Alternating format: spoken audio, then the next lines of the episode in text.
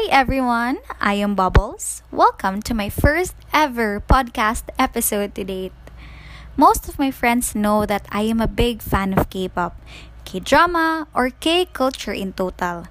It's like what they say, kinain na ng sistema. So it started during my early college years, and I was that crazy teen with a wild fangirl heart. Although I am still a fan up until now, but I guess not as insanely as before. So I came across to this old blog that I've written a few years back, and most of my entries here are stories inspired by each of the characters of the K-pop band called BTOB or Born to Beat. Just like some of you guys, you have your ultimate oppas from K dramas or K pop bands. So in my case, the seven BTOB members are my only to die for oppas. So today, I will be reading to you a story I've written for Jung Ilhoon.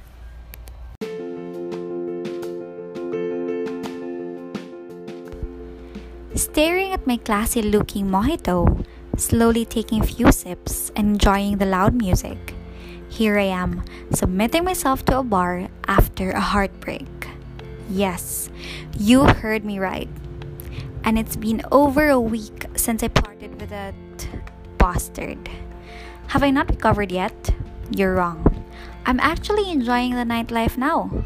It's like the other side of the world that I haven't discovered until a good friend of mine suggested this.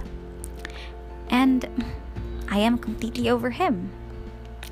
Hearing the riotous noises inside the club, here I am sitting in a corner wanting to join the crowd, but I'm getting dizzy. A bit. And I think this mojito just hit me, though I can still manage myself. I search the crowd to look for my friend, but I can't seem to find him. Just when this creepy, maniac looking guy is approaching towards me.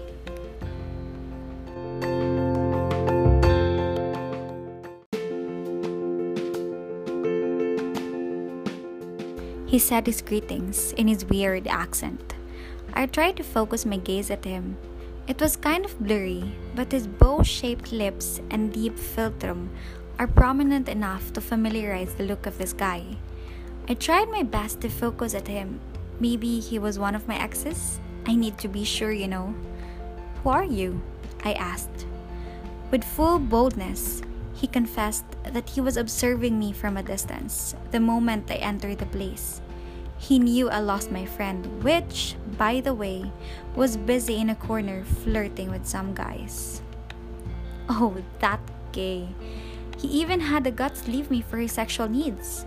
Where is his conscience? Just then, I realized that the man I was talking to earlier was already beside me. We are now inches apart.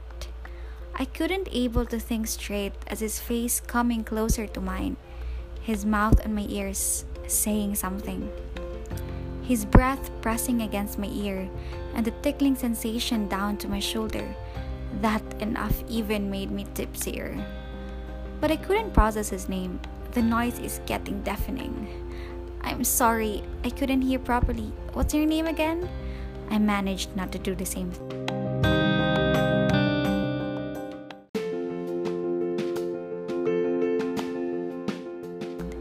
He just looked amazing. He signaled his hand to the DJ and as if he was telling him to tone down the music. And it really did. I see the owner of this bar. Looking at his flashy jewelries, he could be one. And maybe because of my state of consciousness right now, his clothes look kind of odd. But thanks to him, finally, the music went slow.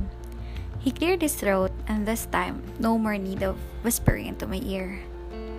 He introduced himself, and that's where I slowly regained my full sanity. The moment when he added the word owner to his credentials, that automatically made my jaw drop. Not just the bar, but the whole establishment. How rich is this crazy, creepy man? With his dark looking eyes, he invited me to join him to the rooftop bar, where it was much cozier for the two lone souls that night. We went to the rooftop, and seeing the chill ambience with a touch of glass made me feel comfortable in an instant. How rich is this man that he owns everything in this place? And what is exactly am I doing now? I just broke up with a man, and here I am with another man? He caught my gaze, and here he is, offering me a new drink. I tried to muster a bit of my consciousness. Who are you really? And what are your intentions with me? He was flabbergasted at my straight words. But he's a good talker. He told me he won't harm me. Yes, that I know. I 101% actually trust him.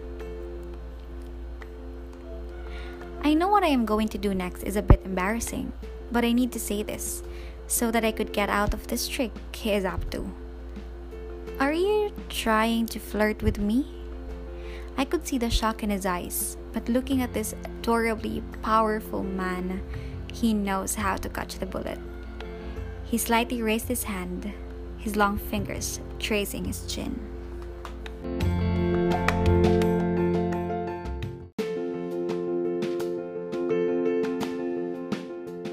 And he nodded, a sign of yes. I couldn't fathom all what he said, but one thing made sense his growing attraction towards me. Oh God. His words were mixing up, but I was at least aware of his last words. His crazy, sudden, and weird idea? He proposed to be my date starting tonight. In colloquial, I am shocked. My mouth went dry. What are these things he's telling me? I bit my lower lip in confusion. This man looks devastatingly handsome, crazily rich, and dangerously seductive. And of all girls, why did he choose me to be his target? I couldn't fathom this fate I am in. Back to his playful tricks, he moved nearer to me, his face parallel to mine. And just when I thought I'm already immune to these thoughts, but this old friend of mine loves to betray me. I can feel my heart beating faster, unsteadily. He gave me two options whether to agree or disagree. The moment he called me angel felt the most doubtful description of my entire existence. He smiled devilishly, his breaths entering mine, and his lips looked tempting. Consumed by alcohol and him, I said yes. Guess I'm not an angel after all. That's it, guys! There were actually more dialects in it, and I just switched some parts. But anyway, that's it. That's the story I've written for Jung Ilhoon. Daming manok ko eh. So, um, for sure, those Ilhoon biases or even those melodies will totally relate to the description that I've presented in the story. So, yes, again, this is Bubbles. Thank you for listening. Leaving you with a Jung Ilhoon song entitled She's Gone. Stay safe.